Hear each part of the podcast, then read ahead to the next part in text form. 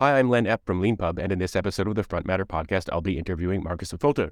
Based in Stuttgart, Markus is an independent consultant, language engineer, and author who helps organizations uncover, understand, and operationalize the knowledge at the core of their business, building a common foundation between business and IT. You can follow him on Twitter at Markus Voelter, that's V O E L T E R, and check out his website at voelter.de. He's also the founder and longtime host of the Omega Tau podcast, which covers really interesting topics in science and engineering, and I highly recommend it. In addition to the other books he has written, Markus is the author of the LeanPub book, How to Understand Almost Anything, A Practitioner's Guide to Domain Analysis. In this interview, we're going to talk about Markus's background and career, professional interests, his book, and at the end, we'll talk a little bit about his experience as a writer and content creator. So thank you very much, Marcus, for being on the Front Matter podcast. Well, thank you very much for the invitation. Cool. Um, I always like to ask people uh, on the podcast for their origin story. So I was wondering if you could talk a little bit about where you grew up and uh, how you found yourself interested in uh, career in the career that you sort of built for yourself. Mm. Well, I grew up in a city called Heidenheim, that is uh, about 70 kilometers east of Stuttgart, um, small city. Um, when I went to school, I went to a, well, keep it short, a kind of technical high school with lots of emphasis on science and computing and stuff. So I started programming there, I think in the sixth grade or something. And basically, then I just never stopped. Um, I studied technical physics and not computer science at the time because at the time I thought I knew everything. So there's no point in studying computer science. So let's study something useful, right? Um, it wasn't a great idea in retrospect, but in the end, it didn't really matter. I um, did a PhD in computer science then in 2014. So uh, now I can actually call myself a computer scientist. Um, I, I couldn't based on my my uh, university education, the original one. So, and then um, I don't know. I I somehow stumbled into this whole modeling, code generation, domain specific language thing. I started in the early 2000s with UML because at the time that was the only way to create, you know, boxes and lines or kind of abstract descriptions of stuff. And I quickly got fed up with that stuff and moved more towards domain specific languages. I played a lot or worked a lot with um, Xtext. Um, also, I would say between 2004 and maybe six, seven. And then in around 2008 and 9, I stumbled into uh, MPS, JetBrains metaprogramming system. And since then, I mostly built DSLs using MPS. And my role is a mix of technical consulting around the tool and how to actually implement these things and kind of, you know, my current book, um, domain analysis, how do you actually figure out what should go into a language? How does something work in order then to abstract it into a language? So that's the that's the short story. You mentioned uh, UML, which is um, Universal Markup Language. Is that what that stands for? Uh, no, useless modeling language. Ah. Unified modeling language. Unified modeling language. Okay. A former uh, guest of the podcast, Simon Brown, will probably shoot me if he hears this um, for me getting that wrong. Uh, but um, yeah, it's it's interesting. So I mean, uh, uh, the, was your interest always from the start at sort of like a understanding things from the kind of hierarchical, abstract kind? Well, no, abstract isn't the right kind of word, but like no, it is. Yeah, okay. Is. I think okay. it is. Um, well, so um, I started my, my first, if you will, career was uh, enterprise infrastructures, enterprise Java beans, middleware, Corba, that kind of stuff. Um, did quite a bit of work there. Also wrote uh, books in, in, that space, and um, then for some reason I, I got more interested in the in the te- in the conceptual stuff and no more in the in the if you will in the weeds of the implementation technologies, and actually the funny thing is when I was a bit younger I remember uh, in the late 90s in my first kind of real commercial projects I was making fun about these slightly older people who weren't interested in technology and all the newest frameworks and shit. And I, I prided myself in always knowing the most recent technologies in the Java space mostly. And this has completely changed. I, I, I couldn't care less. It's a bit of an exaggeration about the newest XYZ framework. It, it, I'm, I'm, I have completely moved over, not into it's not just you know people I love even more about is requirements engineers who have moved so far away from um, programming and, and computing that they only talk about high level business stuff. I don't, I'm not that person, but I do enjoy getting deep into the details of particular domains, trying to understand them, systematize them, find abstractions for describing them. And I'm no longer very interested in the latest technology stuff. And don't ask me why. Oh, okay, I won't. Um,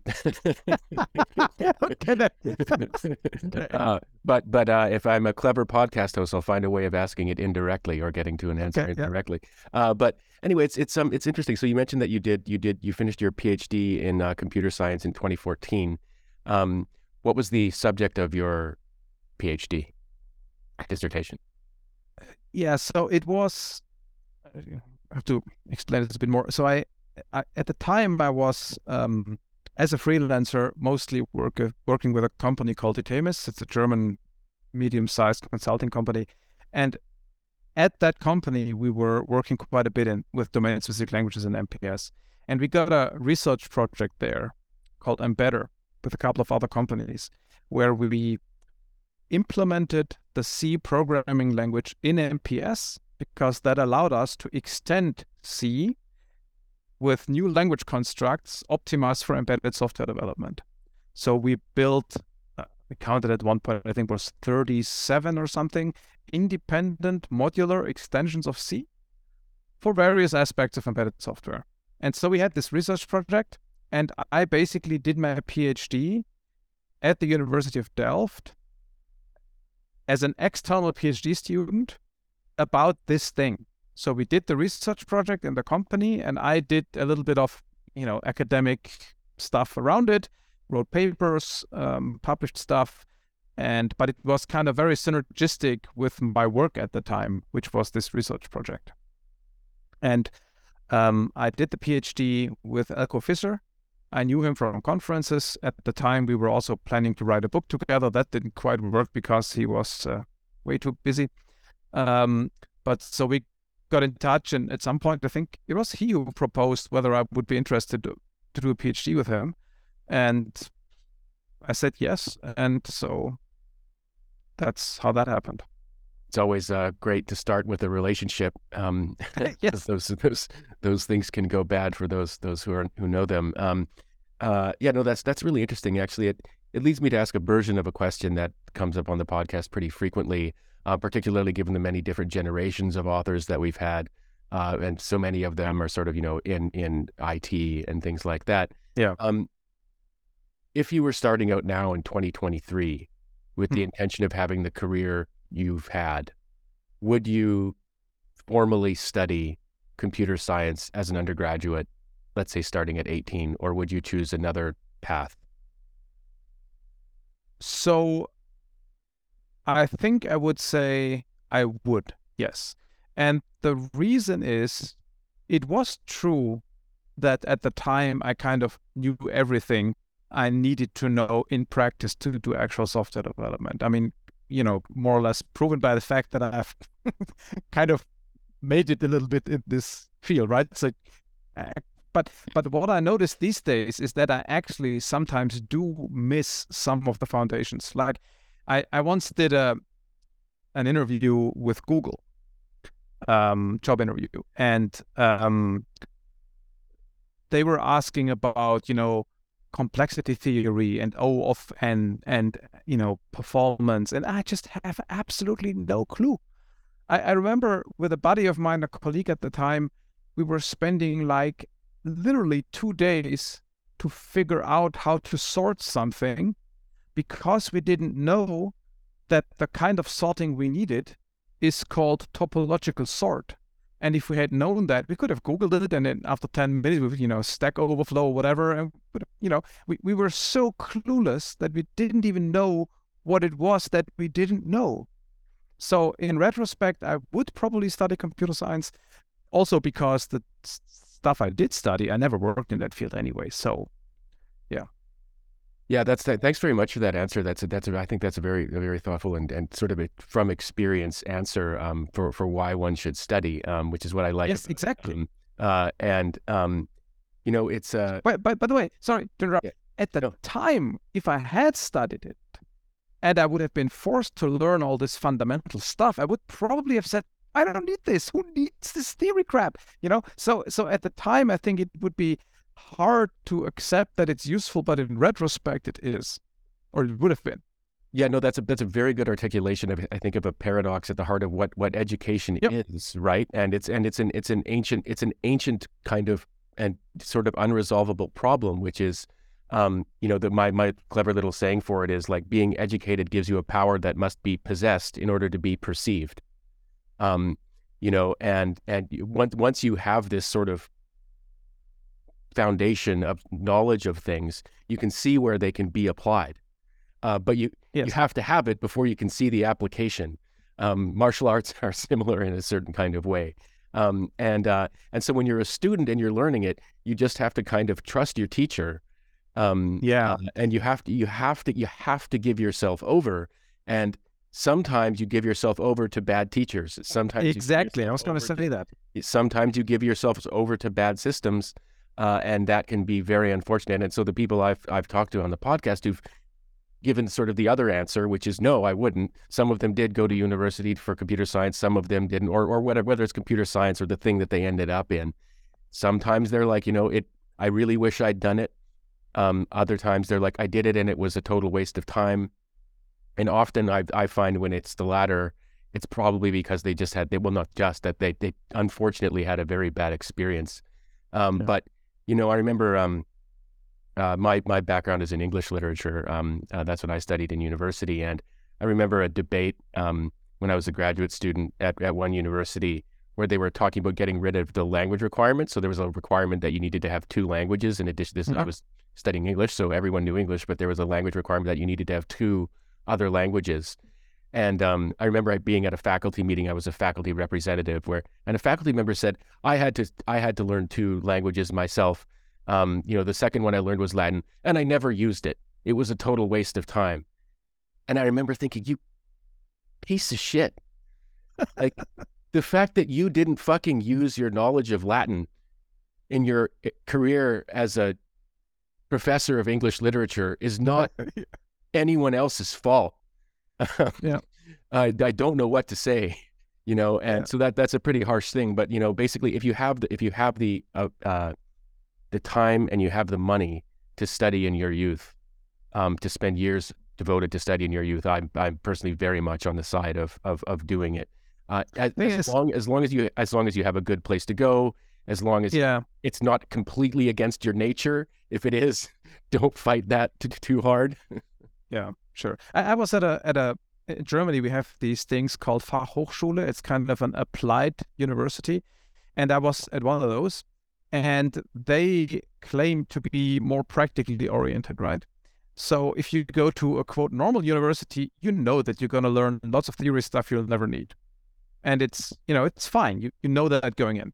In this more applied university, where they claim that whatever you learn is useful in practice, it is even more annoying if you then have to learn, for example, programming a robot that is programmed in a programming language that IBM invented 20 years earlier, nobody used, which is why people gave away the robots to the university. So now we can learn a supposedly practically relevant skill, robot programming, with a language that is not used by anybody. And that made it made it sometimes hard for me to to learn some of this stuff because it was supposed to be practical, but then it wasn't.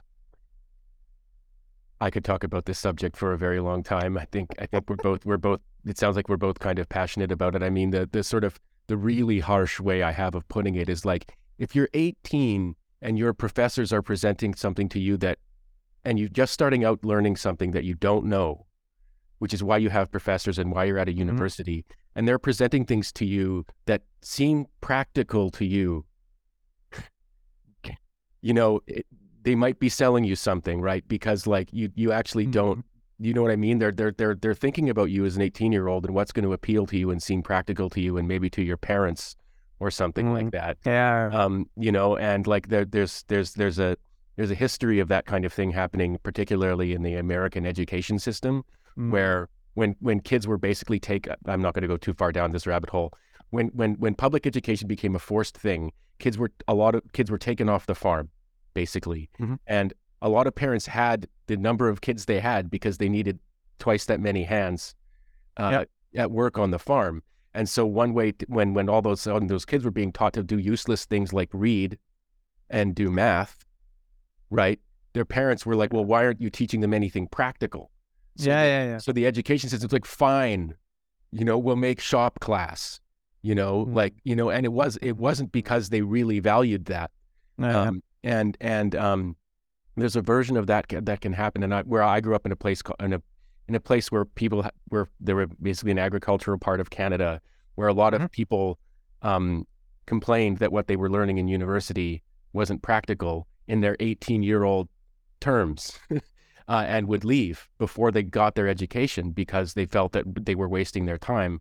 Whereas, Yeah. of course, if they could just stick it through, so that's one of the reasons I'm so passionate about this, and it's it's such an important thing. But once again, not everyone has the opportunity. Not everyone has the inclination. Um, if it's totally against your nature, don't go. But yeah, sure. but but but also like you trust. You, it it also there is just this paradox that you have to trust that at the end of that time you're going Mhm. to know things and that that are do have practical application that you just can't know what their application is Mhm. until you know them. So anyway, that's my long rant. Uh, but going back to you, um, uh, so uh, you've been so you.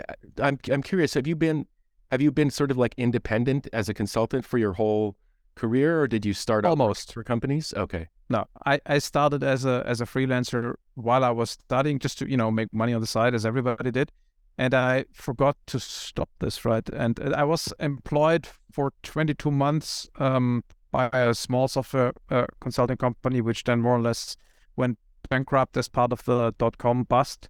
So I was kind of freelancer before, and then I just went back to that proven practice afterwards, and since then I've I've done that, and and now I guess I'm unemployable because because I am completely allergic to anything that smells like company politics, and and so I I think it's too late now. So I have to continue this until I die And I'm curious.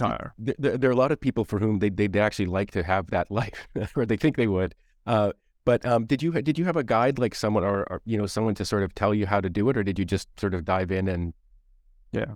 find clients? I I it was easy for me to find stuff to work on interesting stuff during um during university um and so I just it just was almost like a continuum. But when I finished studying I just did a bit more of the work thing you know?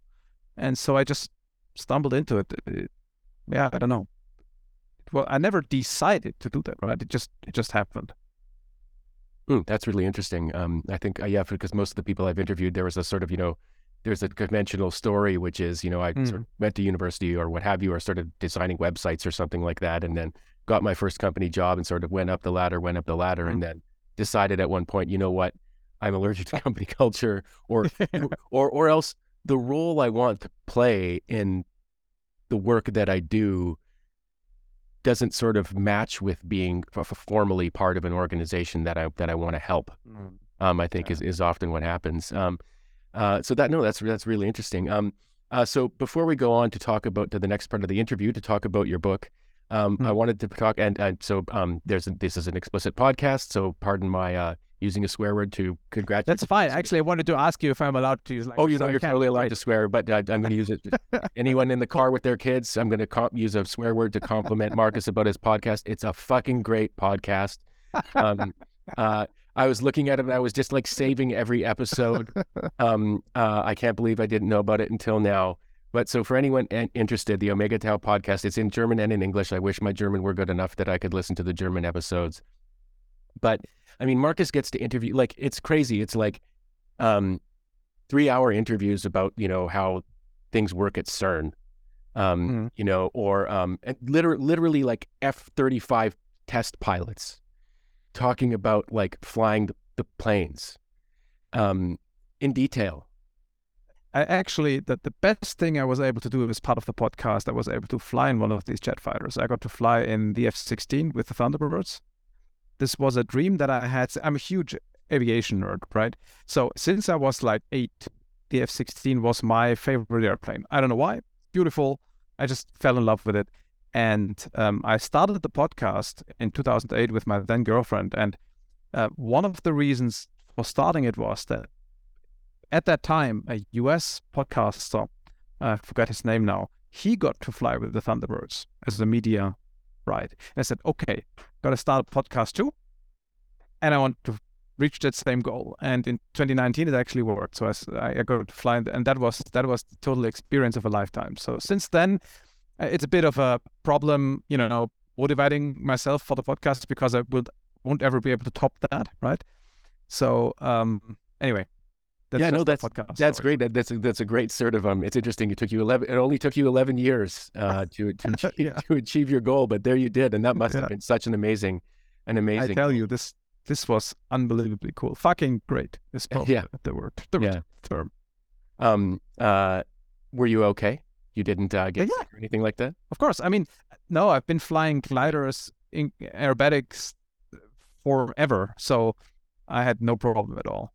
So, for anyone uh, interested, maybe they have a similar kind of goal uh, and, and, and interested in starting a podcast. So, how did you? Um, I mean, how did you start out getting guests when you're sort of a brand new mm. podcast? You don't have any sort of past episodes to point people to or anything so like that, if you recall. The, the, yeah, yeah. The, the first episode, I was the guest um, because of the problem of finding some. The second episode, I think, was with a local weather forecasting meteorology person that I met in Stuttgart. Episode number three, maybe it was the other way around, was Nora's um, sister's husband's father. He was a professor for the kind of medical stuff we talked about. So we, we bootstrapped it basically with people we knew. And also at the time, there weren't 5 million other podcasts like that. I mean, today, it's also one of the reasons why I've slowed down a bit recently. There is lots of kind of similar podcasts. I mean, for example, Lex Fridman's podcast is is the the, the, canonical example. He's also, I guess, five million times bigger than we are. But um, at the time, it was you just approached people and they didn't know much about podcasting, right? It was new. Um, you know, you gave people three hours to talk about the subject instead of three minutes, where they were misquoted by, you know, mainstream media. And so there were many of them were actually quite happy to be able to tell their story, and we gave them a forum. Today, it's hard to find guests, despite our history, because there's again five million other um, similar podcasts in YouTube formats and stuff like that. So it wasn't that complicated, I guess. And of course, we built, right? We didn't start with the F 35 test pilot. Um, and uh, I met, what's that? And I'm actually curious, just, you know, doing pod, having done podcasts since 2011 yeah. myself. Um, did you, I mean, nowadays, again, like, you know, one of the reasons, one of the reasons there's such a profusion of podcasts is everyone's got Zoom now. Um, Zoom works great. You hit the record button, blah, blah. Uh, back in the day, we used Skype. Um, what, what, mm-hmm. What did you use at the time? Same here. I used Skype. I used actually when I started, I bought a ah, forget the name now. It is a, basically a, a, a little black box that you plug between your analog phone line so you could record actual phone because not everybody had computers at the time. Now everybody has, right? So you don't need anything else except the usual five different IP based voice things, right? At the time I actually recorded the phone physically. Um, and also, we always did a lot of stuff uh, like in person because, again, my, my main motivation was to go places, go to people, visit stuff, do stuff, right? Enjoy, experience um, things, and do the podcast only as an excuse for getting in the door. yeah, it's uh, that. That's actually that's really interesting for again for any sort of budding podcasters. Um, uh, one of the most important things to pick is something that you actually care about yes. that you actually want to do um, uh, and i mean i mean depending on what you're up to right? But you, you could be there's a great podcast out there called shameless acquisition target by someone who created a podcast with the intention of getting it acquired. Um, there's people like that um, but if you're not like that um, one of the one of the keys to success is to actually do something do a podcast about something you actually care about because you in a sense you can't fail. Um, if if, yeah, if, exactly. if no if no one listens but you got to talk to so and so uh, you you you win. Um, and, yeah. and that's that's one of the one of the great things about it. And and also too, like uh, as as you were saying, I mean, you know, again, it's it's a bit different today because there's you know it's a popular format now that people are familiar with. But at the time, the idea of someone sort of, as they would say in Australia, just rocking up and asking you, "Hey, can I talk to you?" Asking you good questions for hours about something you care you, you know about. you know, surprise, surprise. People are like, "Absolutely, I want to do that." Yeah, um, definitely. exactly. Um, yeah, and and you know, I can't wait. Um, uh, so just moving on to the next part of the interview where we talk about your book, um, your your Yep. latest book, um, which is How to Understand Almost Anything: A Practitioner's Guide to Dom- Domain Analysis. Um, it's got a really great title and it's got a really great cover. We can maybe talk about that that detail in the last part of the interview. Um, uh, but I was just wondering if you could talk a little bit about um, what the book is about and who it's for. Yes. Yeah. So imagine you're a company that builds software for tax advisors, where people, tax advisors, can enter, you know, their clients' financial stuff, right? And then the program spits out how much tax they have to pay in the five million different tax categories. That company has the challenge of essentially implementing all of the German tax code as executable software as part of this product they're selling, right? So they have lots and lots and lots of people at the company who understand tax law and then somehow through some mechanism have to get it into software, right? I could tell an exactly similar story for, for example, I don't know, um, medical uh, drug trials. These trials are highly regulated. You have to be very precise about how you run them, when you give which drug, when you then measure the fever, you know, which questions you ask, how people feel.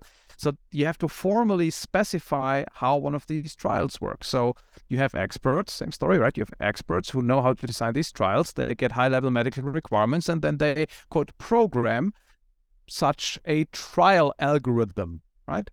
Lots of other examples like that. So whenever you have software where the software isn't about software, it's actually about something else. You have to get the something else into the software, right? And the point is that the people who know about the something else at your company usually are software engineers. They are something else experts, subject matter experts, as we call them. So the traditional way is um, to get this stuff into the software. They basically write documents. You know, 20 years ago, we called them requirement documents. Then we called them user stories. Uh, now we call them user experience, blah something. But it's basically always text and a bunch of tables.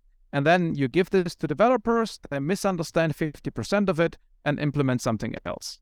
And so this cycle from the brain of the subject matter expert into the software system is is very, very leaky and tedious and error prone and all these other adjectives. So a better way of doing this, and I'll get to domain analysis in one second. A better way of doing this is to build a language or a tool or a modeling language, use whatever word you want, with which you can formally, in an executable way, describe tax law, drug trials, whatever it is. You build this language in a way that is uh, usable by these non programmer domain experts, subject matter experts. And then they just quote program or model or specify tax law, drug trials with this custom language. And then you build a compiler that makes it executable. So this is basically the story for domain specific languages or model driven development or generative development or code generation or whatever you want. Just thousands of different terminal terms that all mean the same thing. So basically the question is how do you build that language? How do you know what gets into the language? How do you describe all of the German tax law or drug trials? How, how do you do that? What's the vocabulary? How do you form sentences? I mean, the usual questions in language design, in programming language design. So that's basically it. You you want to understand how domain works because you want to abstract it into a set of consistent abstractions, which you then package into a modeling tool or DSL tool. Doesn't matter if it's textual or diagrams or tables or buttons. It doesn't matter. It's it's a it's a formal set of abstractions with which your non-programmer domain experts can express the stuff in their domain for analysis and execution. Yeah, thanks very much for for that uh, really great explanation. Um, it's interesting that you bring up, uh, and I know you use the example of sort of German tax uh, law Mhm. uh, when you when you give talks and things like that. I've watched a couple on on YouTube preparing Mm. for the interview. And one thing I find so interesting about that, particularly the tax example, is that um, there's a set of texts out there that that um, uh, you know describe tax law, Mhm. and there's a sense in which they're they might be they might be very rigorous individually, but there's also a sense in which they're the whole thing is quite arbitrary because where does it come from? It comes from yeah. a parliament kind of making up rules. Um, and so when you're then the sort of like tax service provider, you actually you have to it's it's it's it's actually not on the sort of government to actually sort of provide this kind of language. It's on you as the company Yeah. to create this language to try and capture what what they're doing. Yes, and it, I mean, in an ideal world, right? Um, it should be the government who write their laws in an executable way, right? And there is actually a whole discipline of, you know, formal law, executable law.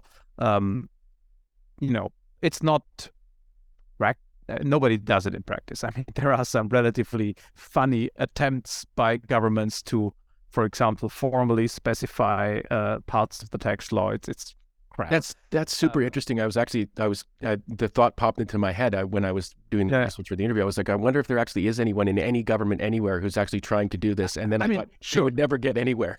Th- th- there is certainly somebody somewhere. I mean, Sure. for example, the, the Dutch tax agency, which which isn't the government, but it's the official government body who calculates the official taxes. Not it's not a service provider; it's the government agency. They use the same approach, right? They use DSLs, actually also based on MPS. Um, but they also have the problem of basically having to reinterpret and formalize the imprecise stuff that comes from the parliament. And I guess you know, from the parliament's perspective, I think this imprecision is a feature and not a bug, right? Because they want to be ambiguous to get their body's loophole hidden somewhere. Um, but if if you if you strip away the political part and look at, for example, drug trials where you don't have that problem, right? So there's lots of domains where you should start formalizing as early as possible right? To, to, to never get into this problem of having to reinterpret the ambiguous prose into something more formal. If it, if it, if everybody always directly used the, the the technical language, right, the formal language, then it would, would be a better situation. Yeah, it's uh, it's it's it's really interesting. I want to um sort of you know sort of trying to sort of we'll we'll drill in maybe to some specific examples in a bit, but but talking about things at this level, there's a great uh, sort of move you pull at the beginning of your book, um, where you're talking you're you're sort of sort of you're defining terms, right? And you say what is domain analysis? A domain is a bounded area of knowledge and expertise. Um, domain analysis is about understanding that body of knowledge, the subject matter of a domain.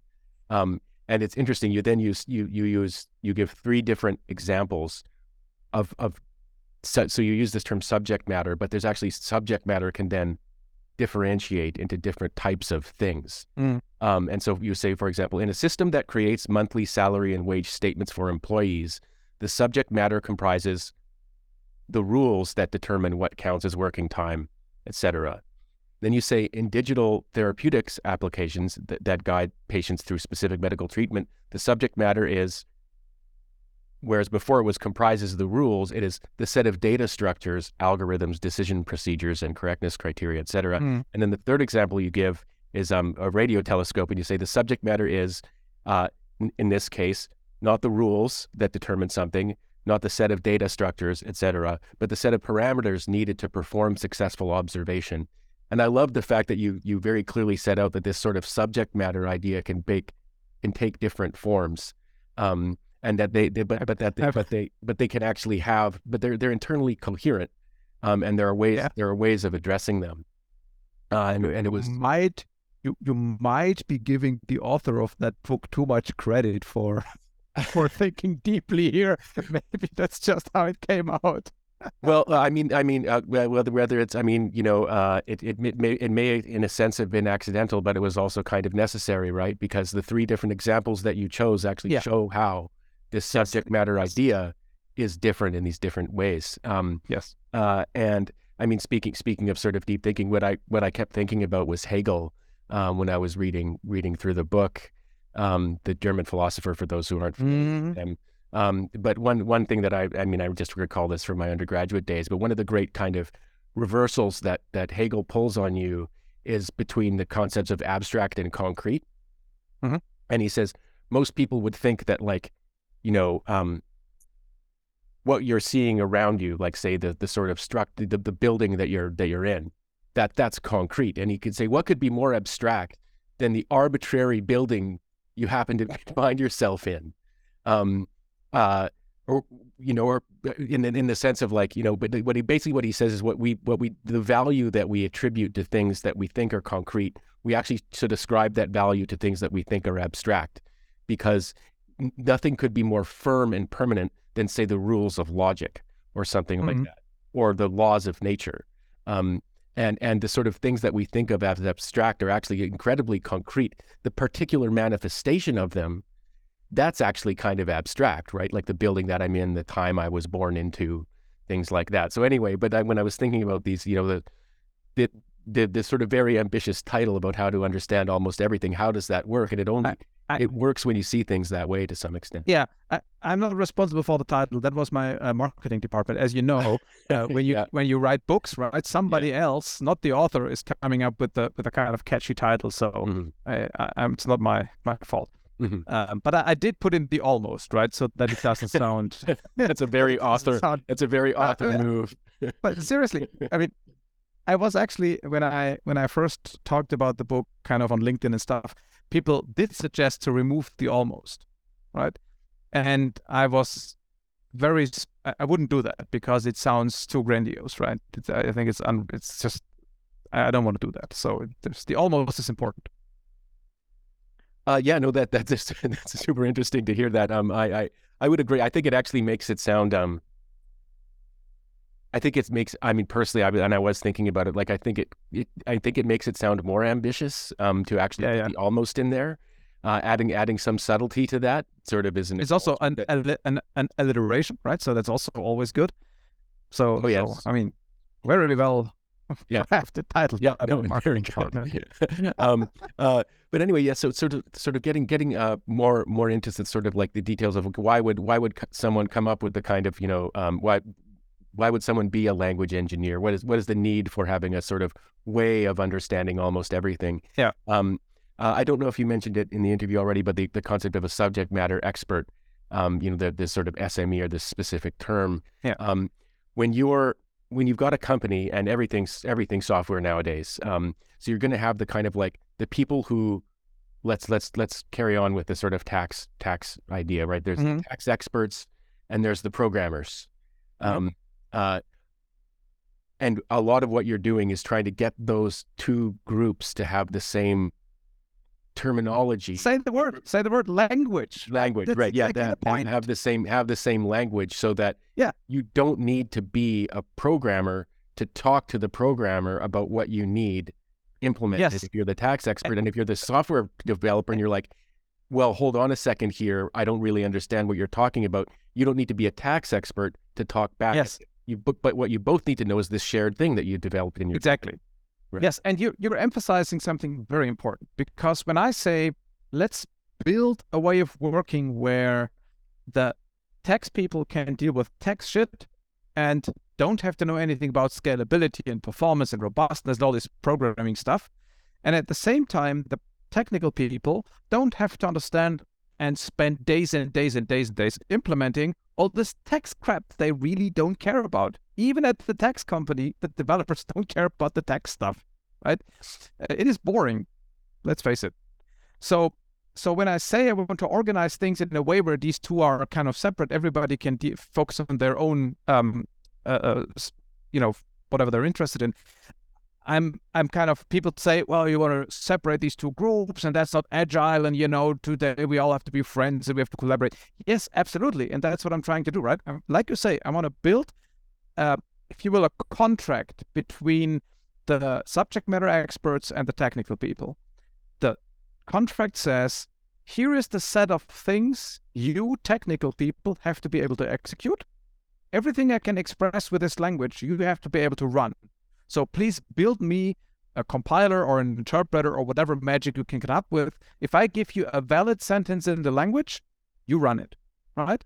At the same time, the language built by technical people and, and, and people like me, right? Language engineers, domain analysis, whatever, together with the subject matter people, of course. It says here is the exact degrees of freedom you have when describing subject matter, text, whatever, right? And so there is now when when the compiler doesn't work, the technical people know what they need to fix because they have to run the language. Similarly, if the tax people notice they can't express something, then the language is obviously flawed. So we have to improve the language, but at the same time, because that's the contract, now the technical people know what they have to run. So in my experience, this actually improves the collaboration between the two, if you will, flavors of people and in most organizations. Right. And so, for example, um, uh, you know, what that would mean is that there would be various, I, I imagine there would be various kind of like, uh, typically, as I think you mentioned in the book, typically the systems have a hierarchy to them. And so you can define, you can sort of come up with terms to define various levels of the hierarchy. And I imagine that, for example, like if, if a new tax law were passed, mm. would, would you sort of then have a kind of like, let's say, like a branch at a certain level of the hierarchy that would happen, and you'd give a term to that. You you would be able to sort of show someone. Would it would it work like that, or it depends. I mean, uh, if um, like in this concrete case that we've built, right? Um, if a new tax law would be passed, I would say there's a chance 99 point something percent that the existing language can express it. So you know the, the the the subject matter expert would try to understand that law, would open their modeling tool, text modeling tool, and would start trying to express it. And again, 99 point something percent, it would work. They would write tests, right? So they have the green test bubbles, you know, text calculation is correct. And they might, um, you know, run into a limitation of the language where it's extremely verbose to write it down or it's not even possible. Like, for example, there is one uh, case, at least one case in German tax law where you actually have to perform a fixed point calculation. Like you have to you have to compute until nothing changes in order to allocate certain things. That is not something our language was able to do initially. So, and you couldn't program it with the language because the language is not a general purpose programming language, right? It's optimized for text stuff. And so, therefore, it wasn't possible for the subject matter people to implement this requirement, if you will. So we had to enhance the language. That happens, but it's rare because during domain analysis, you spend time trying to explore the whole domain and build a language that can cover it. Um, and uh, obviously, this model could be applied to something like the GDPR.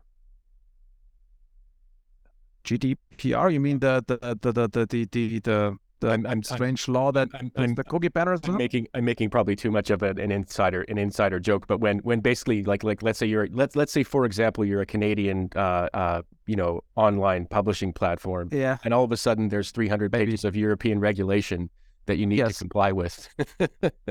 um, well, the the the problem is with GDPR is that it is um, so so the, okay let's step back. The nice thing about tax law is it's basically about making decisions and calculating. I'm not familiar enough with GDPR beyond the cookie banner on my website that um, that I could say whether this is a domain that is like a good fit for this kind of approach. It's just it's hard hard to say.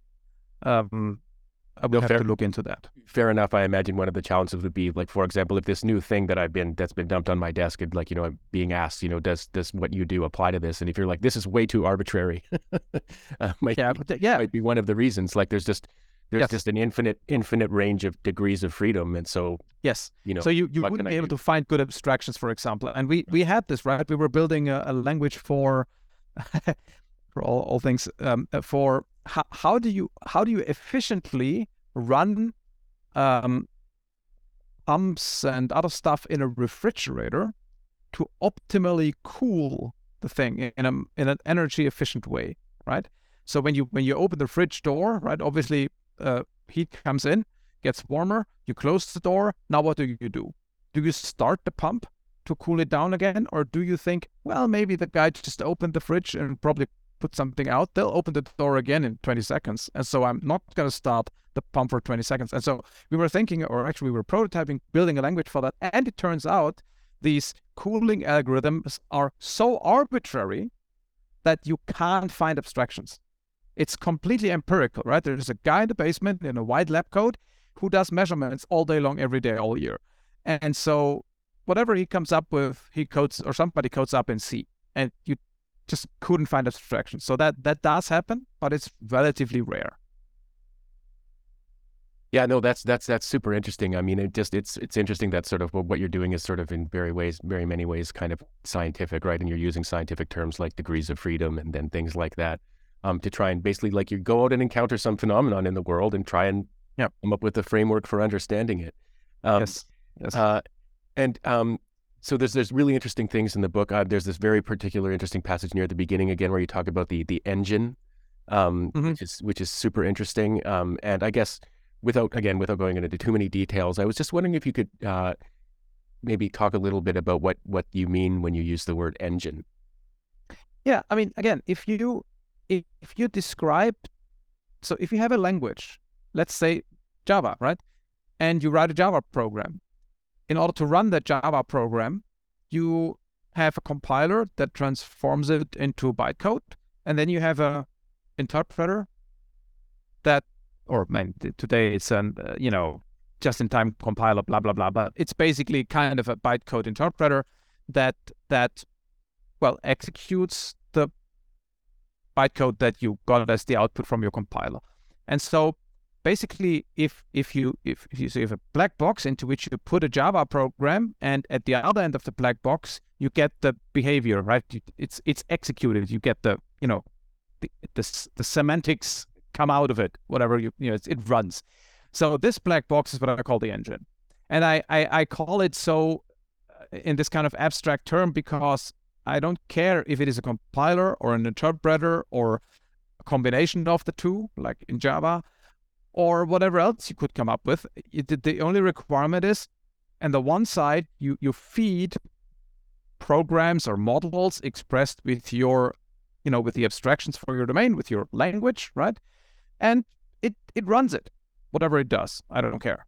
And th- the thing is, this is not a technical book, right? I wrote previous books about the technical parts, and there I would discuss the trade offs between interpreters and code generators and compilers and blah, blah, blah, blah.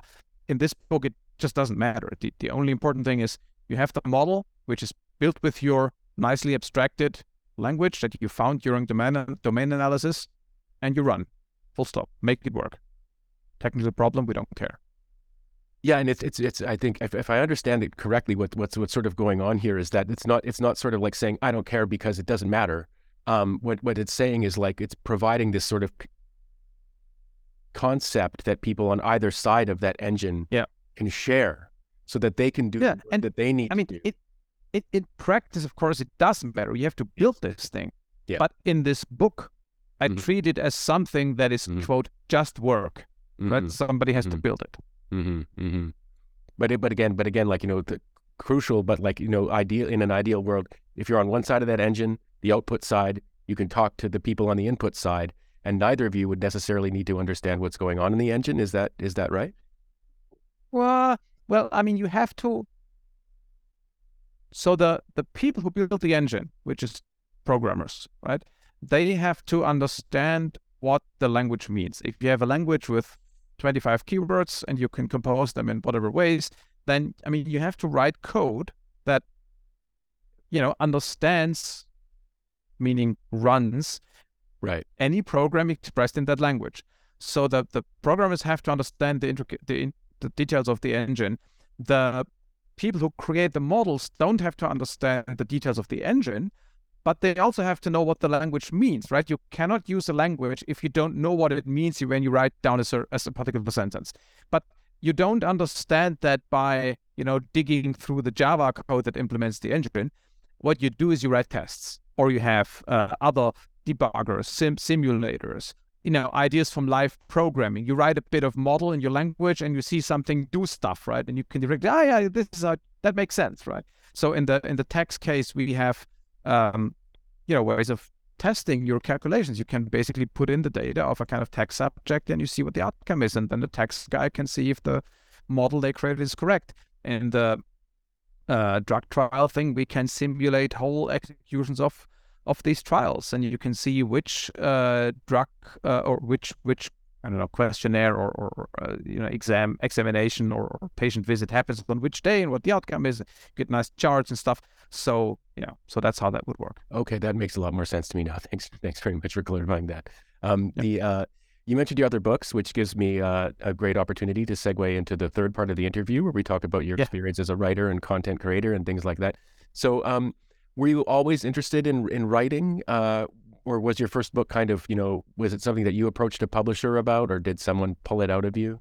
If you could. Um i i used uh, the trusted approach of uh, relationship first.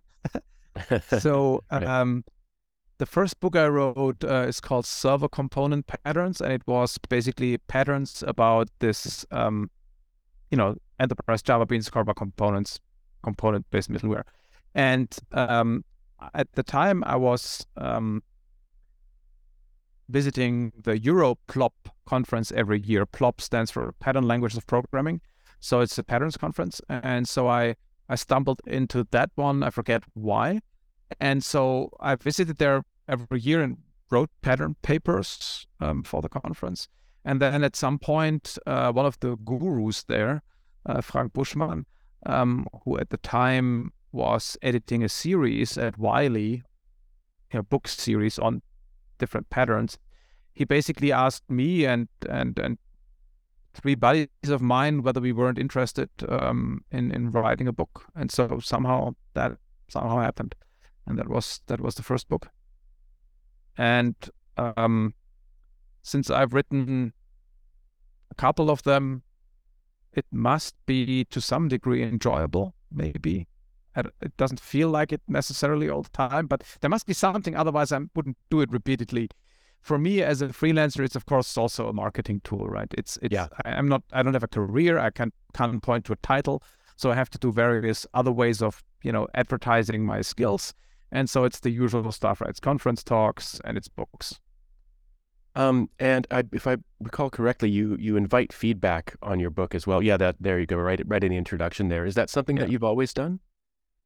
Um, not as explicitly, maybe. I mean, I mean, I, I, I mean, I suspect that every writer would say, if you have, an, you know, if, please tell me what you think about our book, and if you have enhancements or suggestions, please tell me.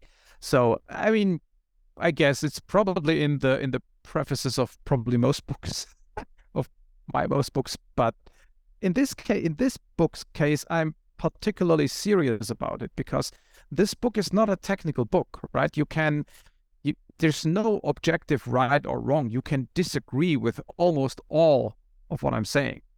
And people might have different experiences and therefore come to different conclusions about how to run a domain analysis and how you don't do it.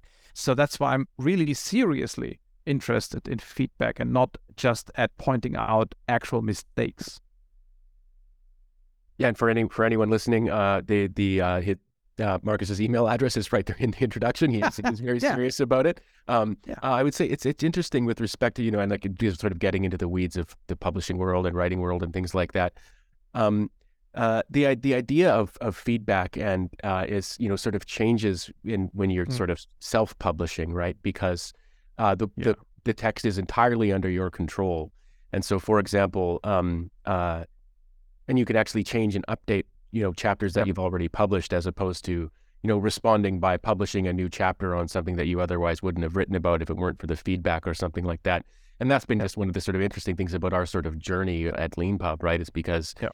you know the the idea of changing changing something that you've already written in response to feedback from mm-hmm. someone was a sort of alien alien concept um, you could you could maybe make a new edition or something like that but but the, yeah. the, the very text out there and changing that was something relatively new and i would say that um, in the past, uh, a lot of authors were, were you know, sort of trepidatious about putting their email address out there, about inviting feedback and things like that. Um, uh, and I, I, confess I sort of never really understood where that came from. Um, you know, uh, why, why you why you wouldn't want to be contacted. I mean, you know, if you read about authors in the past, you know, they would they would get bucket loads of mail and they would reply to them by hand. You know, things like that. You know, like the, this. You know, I, first of all, my email address is out there anyway, right. my website. And second, um, I'm not expecting to sell a million copies, right? And then be swamped by lots of email. So this is a niche topic. Um, I'm not gonna give any estimates of how many copies I'll sell, but let me put it this way: I suspect that even if every reader would send me an email, I would be able to cope with that. Well, let's hope you get that problem. Um, uh, but but it is but it is it is it is it is. I mean, in our experience, you know, yeah, most most like authors like re- readers love to contact authors. They love to hear back from them. They like to get in conversations. One thing they absolutely love is if they can help improve the book. Mm. Um, you know, even if it's a typo, you know, or something yeah. like that you know, they they you know the, the the the sort of thrill of sort of contacting an author and saying, hey, there's a typo on page five, and they're like, oh, thanks, let me change it and update it. Um, you know, it's it's just it's just really great to see that to see that happen. Uh, but of course, there's the higher level kind of feedback that you're talking about as well. That's also yes. really important. Um, uh, I mentioned uh, you've got a great cover, um, and I know you you work with you work with various people. You've had the same, I think, sort of copy editor for years that you mentioned at the beginning yes. of your book. Um, so how did you get your your great cover? Um, I I don't know. I played around and oh, you made it yourself. Yeah, yeah, yeah. Okay, okay, okay. So yeah, I I I think I I played with uh, Adobe Express. It's this kind of online social media style quickly draw something that looks kind of fancy and has nice fonts kind of thing. Okay. Okay. And I think that's where I stumbled over something like this. Um, yeah. Yeah. No, thanks very much for mentioning the very specific tool. Uh, you know, that's we say we save these kinds of conversations for the end of the of the podcast. I mean, as I mentioned before we started recording, there are some yeah. people who skip to the end because they're like, "Wow, yeah. like I, learning about a new tool like that can actually like." Now I'm now now I'm going to have a great book cover myself or something like that, which can be yeah. Really I guess it was um, if I if I had to redesign it today, I would probably uh, go to Midjourney and and and you know have it come up with something fancy, some AI kind of automatically ge- generated thing. Oh, but right, when I did this, yeah, yeah, yeah, when, when I did this thing, it this this Midjourney stuff wasn't yet public, so I had to use the non-artificial brain to yeah, but it, I, I don't yeah, no automatic. I mean, the the um, AI generated uh, book covers is a is a reality going forward now, um, and uh, it's going to improve a lot of book covers, frankly. yes, um, probably. um, uh, um, the last question um, I always like to ask on the podcast, if the guest has published a book on Leanpub, is um, if there was anything about Leanpub that when you were using it that had you sort of shaking your fist at the screen and yelling at you, damn you, Leanpub, or if there was any magical feature we so if there's any sort of terrible thing we could fix for you, or if there was any magical feature we could build for you, can you think of anything you would ask us to do? Actually, I haven't used a lot of the features yet. It's my first book on Leanpub, and I haven't used a lot of options, so I haven't shaken my fist. What I actually found funny, I, I what I actually, so I, am not saying that because uh, you, just you know disclaimer you didn't ask me to say that but i i actually really did slash do like the experience on leanpub and you know one thing where i noticed this and which where i specifically had exactly that thought that i like it was when um so i had had the book online for a while and people could uh, um, uh, say how much they would want to pay um as part of the you know interest registration whatever. And um when I then uh, went to the price setting tab, um, Leanpub basically said, uh, you know, people, uh, you know, said what they were going to pay, and here is the average value, and here's the mean value, and we would suggest you use the mean because, and then there's a paragraph of explanation why mean is better than average, and um, you can of course also use any other number, any other price, but you know, experience tells. And I found this really useful, right? This wasn't some ununderstandable either statistics or marketing gibberish, right? It was actually the exactly right level of abstraction and nerdiness that helped me decide on the price. And I actually did use the price you guys suggested. So so I found this really nice. So I thought, ah, that there's people there who who are actually thinking about the author and and and the actual problems you have. So what is a good price, right? So anyway, I found this a nice experience. Thanks very much for sharing that. That's really that's really good feedback. My colleague Peter will uh, appreciate it when I tell him about that that you like that because he he wrote that. Yeah. Um, the for anyone listening who's who's um, uh, sort of curious about what Markus was talking about. So when you when you create a book on Leanpub, even before you hit the publish button, you get a landing page that gives people an opportunity to to sort of sign up to be notified when it's published. Um, they don't have to, and by the way, you don't have they don't actually have to share their email address with the author or anything like mm-hmm. that. It can be can be blind. Um, uh, but they can all what they can do is they can say how much they pay for the book, um, which which then gives you like really great feedback actually as an author about about p- potential pricing and things like that. But as an author, when you're on the on the sort of in the author app, as we call it, sort of side of Leanpub, yeah, we have this sort of long, we we this sort of Leanpub goes in for these what we call the wall of text. Um, but but we like to sorry we like to we like to explain things at length and and there is there there are some people who are like oh my god wall of text. That's not book authors. Yeah true. They typically like to read. Um, and so we you know we sort of at least that's our theory and so we take advantage of that and so we actually have the opportunity to explain things at some length and as you're saying pricing is really hard.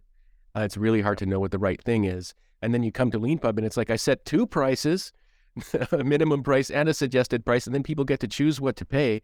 That's actually like so, and so actually like actually explaining, okay, here's how this works. Here's one framework for making a decision about about pricing and things like that um, is really important, particularly for people who um, want to get things right. If you know what I mean, there's a lot of mm. there's a sort of seat of the pants kind of person who's like, whatever, nine ninety nine. Um, yeah, yeah. uh, and it's it, I'm never going to figure it out. There's no there's no system. But there are other people like, yeah, you know, there might actually be something to figure out here. And so we do like to provide that that level of analysis to some extent where we can. Uh, yeah. Well, Markus, um, thank you very much for taking some time out of your uh, evening uh, to uh, to talk to me and to talk to all of us. And thank you very much for using Leanpub as uh, one of the platforms for publishing your book. We really appreciate it. Thanks for the opportunity here and for building Leanpub, I guess. Thanks. And as always, thanks to all of you for listening to this episode of the Frontmatter podcast. If you like what you heard, please rate and review it wherever you found it. And if you'd like to be a Leanpub author yourself, please check out our website at leanpub.com. Thanks.